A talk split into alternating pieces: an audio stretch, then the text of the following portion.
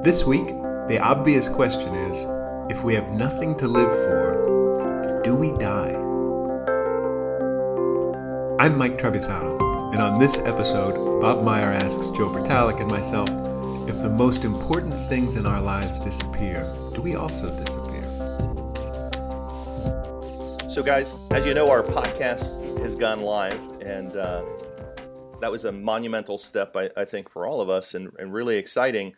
And I always think about passion and energy, and like that was something that we put a lot of energy around, and, and me personally, and that excitement about when it goes live. But then that moment it goes live, you're thinking about, well, what's next? And as I was traveling earlier this week, you know, I was kind of doing a little bit of journaling, and I was thinking about passion and and um, also read some articles. Um, an interesting thing about someone that had passed away, a, a, husband and wife that passed away within hours of each other, and um, was thinking about kind of like the will to live. And I was saying about the question: if we have nothing to live for, do we die? Yes, I think I think we do. It's a good it's a good question. If we have nothing to live for, do we die? I yes, I think so. I mean, if if I think of uh, extreme scenarios like somebody doing something uh, and uh, where they're stressed, like you hear prisoners of war stories or people trapped in the middle of the wilderness or something and and they think back and what keeps them alive you hear it over and over again is is this thought of the people that they're living for their family or someone that they love right?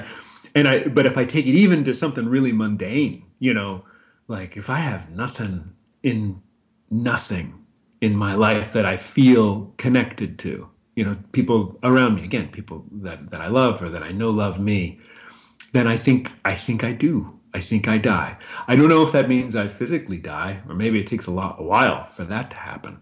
But I know that I fizzle away. Mm. I think. Yeah, and Bob, when I, when I first heard that, I thought to myself, "Do I die? Like, would it, it just happen, or would I want to die? You know, would I would I purposely do something like to hurt myself or to kill myself that way, suicide?" Um, and you hear that story. You know, the guy had nothing to live for. Um, and that's the end of it. There's a book um, from years ago. I think it was called Man's Search for Meaning. Uh, Viktor Frankl, and he wrote about the the uh, the internment of, of, Jewish people during the uh, the Holocaust. And and his his challenge in looking at it was to to figure out in some ways who survived and why. And he had a whole set of theories about that. You know, I won't give away the book, whatever. It's a really good book. Um, but I, I think to myself that the the idea of of not having anything to live for. Well, the, another thought is, what am I living for? So that, let me see if I'm on track. You know, if I've got something worth living for, and then if you have nothing, does that mean like nothing or no thing? Is it more related to relationships as opposed to things? I mean, it gets confusing very quickly as to say, what does that mean, nothing to live for? Because I hear people say that, um, and I, I, shouldn't say I hear it that way. Occasionally, someone will say, you know, with everything that's happened, I have no reason to live, or and I think I think they mean it, but they I don't think they really mean it in the sense that there really is nothing. I think that something's happened, a traumatic issue of some sort has occurred, and they see that as their focal point. And now with that focal point gone, they don't realize that there's so much more around them going on um, that's that's worth living for. And if you ask yourself the question, what are you living for in the first place? You know, I, I heard a quote on um, NPR. I think it was sometime last week where I only heard the end of the show, but the person said, you know, it's interesting to have a living, you know, to make a living, but what is it to make a life? And the show kind of ended with that. I don't remember what the topic was. They did announce it, but uh, a living versus a life. So right away, I'm into this this deeper thought process of what is it to have a life, and what does it mean to be alive? What does it mean to, you know, I don't know, just crazy things like hermits. You know, what does a hermit do? What does a monk do that sits, you know, quietly and prays all day? Is that you know, they, they, I guess they have a lot to live for in that sense. But there's something uh, really deep into that question that says, you know, what happens if I truly could give, have all that happen, in sense, give all those desires, those needs, those wants, the reasons to live, have them disappear? What would happen? Uh, I don't know. Yeah, yeah, that's a lot. I mean, I, I one of the things that hit me about the question was I saw an article recently this week about Doug Flutie, the the quarterback, he played in the CFL. He also played in the NFL, but it was about his parents, who I think they were married for 57 years. And earlier in the week, his dad died of a heart attack, and and the story indicated that the mother passed away. Um, I, I, I suppose of a heart attack as well, just an hour after he did. And I was like, wow, it's like you know, and that's what hit me like was everything that you know she lived for was wrapped up in the 57 years with her husband. And and sure I'm, I'm sure it just didn't happen that way and it doesn't always happen that way but that story kind of touched me like wow it's like because that is one of the things I think a lot of people are really passionate about. It it might be you're driven because you want to accomplish something but I think a lot of us are driven with you know our families the people that we love and, and the people that we're really close to that um, especially kind of like um, at this moment I think when what's happening across the world with you know, a lot of the terrorist activities and and, and whatnot that pe- people use that as a rallying point. Like okay you know we're we're connected you know. The people that are on the other side of this that you know there there's something that people are you know that passion could be anger and uh, that fuels us to to move on and, and to do something different to want to make a difference. Yeah. And bob you know as you said that i'm thinking i, I have heard that story from a number of different sources, not Doug Flutie necessarily, but you know, one spouse dies, they've been together for 50 years, very shortly after the other one dies. And they kind of write it up in the paper the way you're describing it, like they had nothing more to live for. Their, their soulmate was gone. But you know, as I think about that, I think that can't be true. I mean, it can't, it's true for them, obviously, when they say it, but it's, it's not true for me in the sense there's nothing else to live for. They, they may have children, they may have friends, they may have a community. Certainly there's people out there they could help. Yeah, I, I think their direction. At that moment, the, uh, there's something about whatever that event was, the way it happened with that person, that makes them give up the desire to live, perhaps, or the, the will to live. But the idea that there's no reason to live, or there's you know that, that would di- you disappear because you don't have a, a reason outside of that person, seems to me to be very small, very narrow. And I, I know it happens. I mean, I read about it. I, and you're describing here a situation with uh, Doug Flutie's parents that I'm sure it's true, but the, there's something missing for me there that says, and I remember with my own parents that my mom and my dad passed away, and my mom passed away three years later, and I think her emotion when she when she got to that point where she realized he was gone, I think she kind of drew you know drew herself within and kind of felt that that missing piece, but but I think it took her about a second to look around and say, you know, what about her kids and grandchildren and uh, the church and the people she knew from the community and all that. And all of a sudden, she had a different take on it. So you could say, well, if you got narrow enough in your view, and you said, I'm I'm banking everything on this person, you know, and if this person goes, I'm going. I could see where that could happen for a person, where they would be very narrow. And in my my description of narrow would be that there's a much bigger world around them. They're just not noticing it. They're not seeing their part in it, and so they get narrow and think, well, now what have I got to live for? You know, I think a person could say that about their job. You know, I, I've had a job for 20 years, 30 years, and I got let go and they might even say, I've got nothing to live for now, which I think is, it may be true for them in the moment, but it certainly isn't true for me in terms of the big picture of the world. So I think there's something there that uh, I, I, put on the person. And, and, even when you're in a good mood, I mean, look how people describe their lives. Some people describe their lives very big, others very narrow. You know, we're all in the same place, I mean, the same world, the same possibilities, I guess, in that sense. And I think we tend to narrow them ourselves, like in that situation. Yeah, I think I think of. Uh, I've I've spoken to you guys about her so many times. My my piano my piano teacher, my piano coach Julia Benfer, uh, who who as you know passed away at the at the age of 99. I started taking lessons with her when she was 86, and you know the kinds of lessons that I was taking weren't exactly learning scales. I mean, it was interpretation and it was uh, sort of heavier heavier end stuff.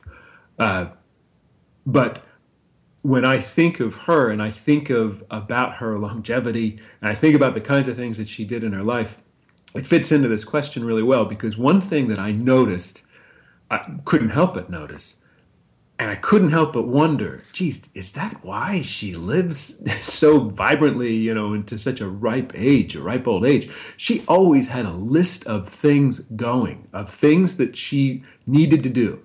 And they were some big, you know, some small. They something like you know, I want to finish writing a, a, technical manual on the touches of the piano, hard touch, soft touch, you know, sort of. Uh, I want to uh, finish converting all of those old reel-to-reel tapes that I did with RCA uh, Victor. I want to I want to convert them to CD. I want to, and, and once I do that, I, I'm done. I can just relax.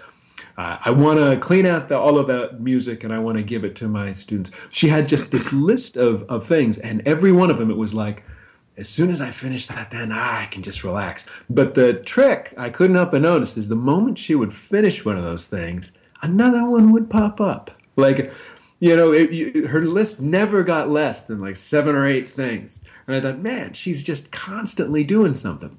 She constantly has something she just wants to do. And they all had to do with giving of herself. You know, giving her music, making sure people had something that she wanted to tell them, making sure she had it written down so that you know she'd say, "Michael, I'm not, I'm not going to be here forever," you know, and you know, and she, and she, and and next thing you know, she would she would have something she wanted to do, so all her students had had something for. Her. I think that I can't help but think that that greatly contributed to her her wanting to be alive and and live in the 99 Sure. I'm sh- sure of it.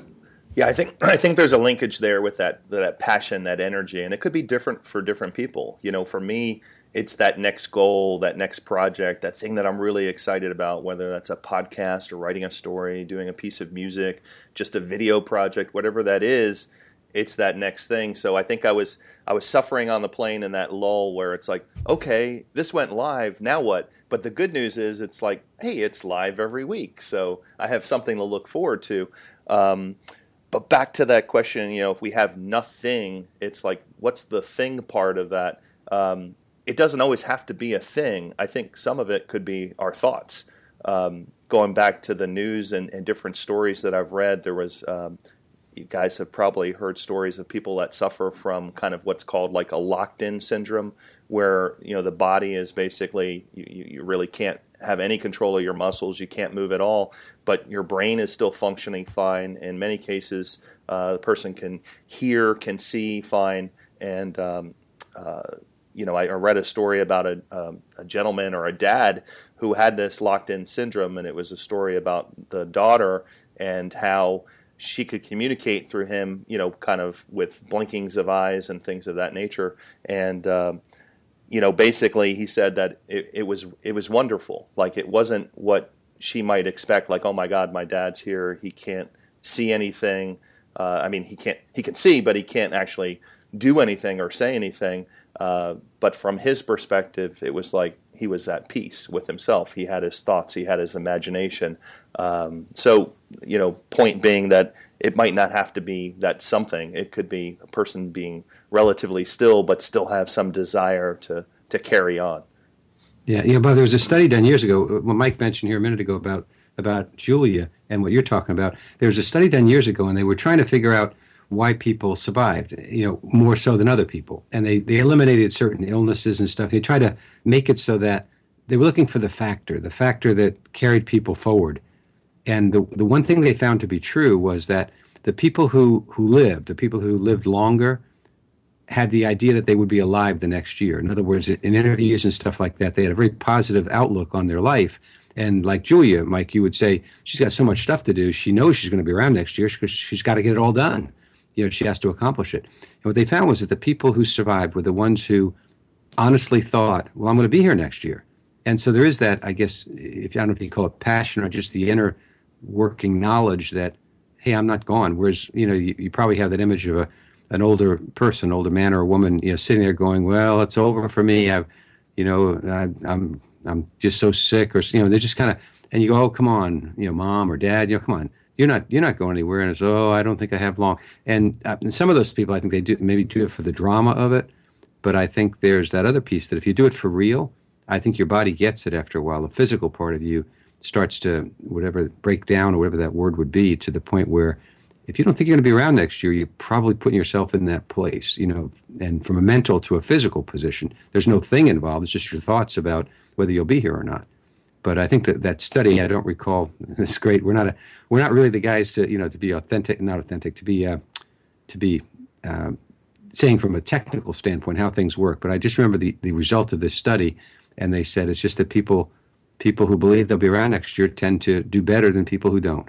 You know, as simplistic as that is.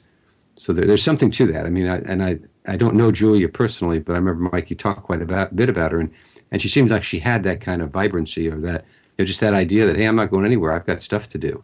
And people I know like that that have been around for a long time, it seems like they carry themselves from one year to the next. And they get sick and they have all the problems everybody else has, but somehow they overcome it. Whereas yeah. again, I have that image of that person who doesn't, who just goes, "Oh, poor me. I'm just gonna. I'm not gonna be around." You know, that type of thing.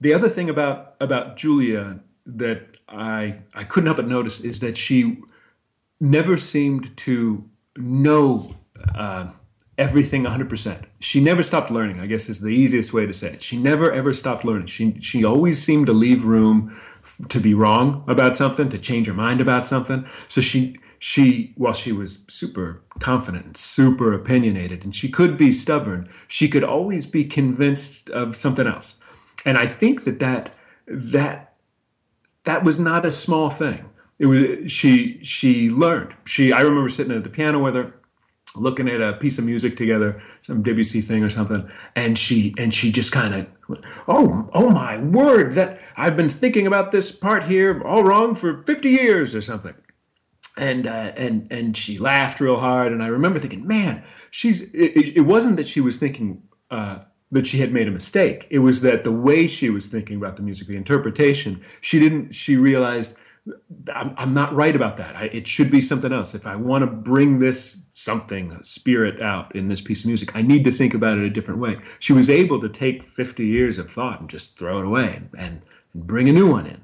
And I thought, man, that I don't know anybody like that. I mean, who can just abandon, you know, something that they've thought for that many years and just switch uh, at the at the snap of, some, uh, of fingers onto, onto something else. I think I think that had a lot to do with with how she was as well. I think, or or how long she lived, or mm. the kind of life she had. Oh, that's great, Mike. I, I think we've really scratched the surface here in terms of you know what is it that uh, that that passion, that energy that keeps us alive. Um, and I, there's probably plenty of other thoughts out there as well. But I really like that point about never stop learning. And, and from a podcast perspective, it's never stop asking those obvious questions. Uh, so we would like to take a pause here, just say, you know, check us out at theobviousquestion.wordpress.com We'd love to hear your thoughts in terms of your answer to this question, or you know, how do you feel about the question itself? Um, drop us a review, check us out on iTunes, uh, and share it with your friends if you're really in, in tune with what the message we're delivering. We'd love to hear from you. Again, that's obviousquestion.wordpress.com.